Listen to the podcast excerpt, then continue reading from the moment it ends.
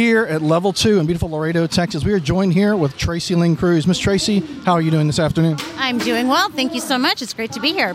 Awesome, awesome. You're here at this event on May the 7th for Free Comic Book Day. You've got a lot of stuff you've done in the Ranger franchise, which is also the sci fi stuff pertaining to the Ranger. Tell everybody what you do in that. What I'm doing now. Oh, my goodness. Well, yeah, I mean, gosh, uh, being a mom, there's so many hats that you wear. Um, yes, but I do love going to these conventions, especially the smaller ones, because it is more intimate.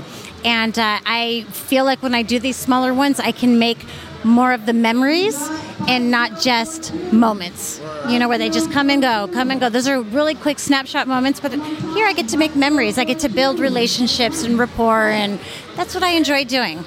Very cool. You've done the Ranger franchise coming up on uh, they've got a lot of seasons. You did Space and Turbo. The sci-fi aspect of that being so awesome. When you did the Ranger series, did you think it was? I mean, of course, it had already been established a little bit.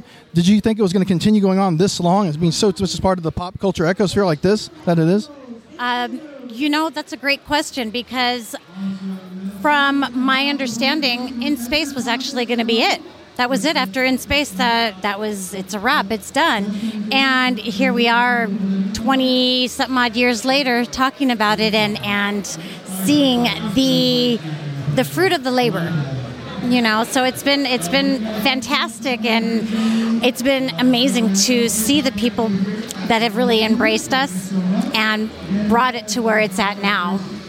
Very cool. In wrapping up if you had to take a message that you use to deliver to the fans, a positive message for what Power Rangers means to you in your overall work, what would that be that you would say, like to kind of to the fans?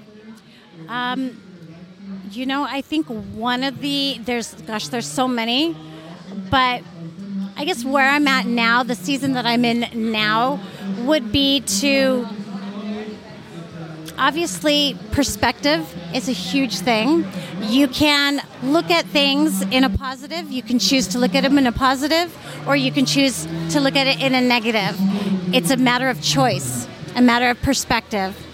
So my um, my sorry i'm like trying to think here it's a hot one today in laredo it, yeah it is hot i think what i would like to take away is to embrace each moment, take it for what it is, and don't don't look too much into it. Enjoy it. Enjoy the moment for what it is. Everybody's so busy on their phones, looking on their phones. They're missing these moments.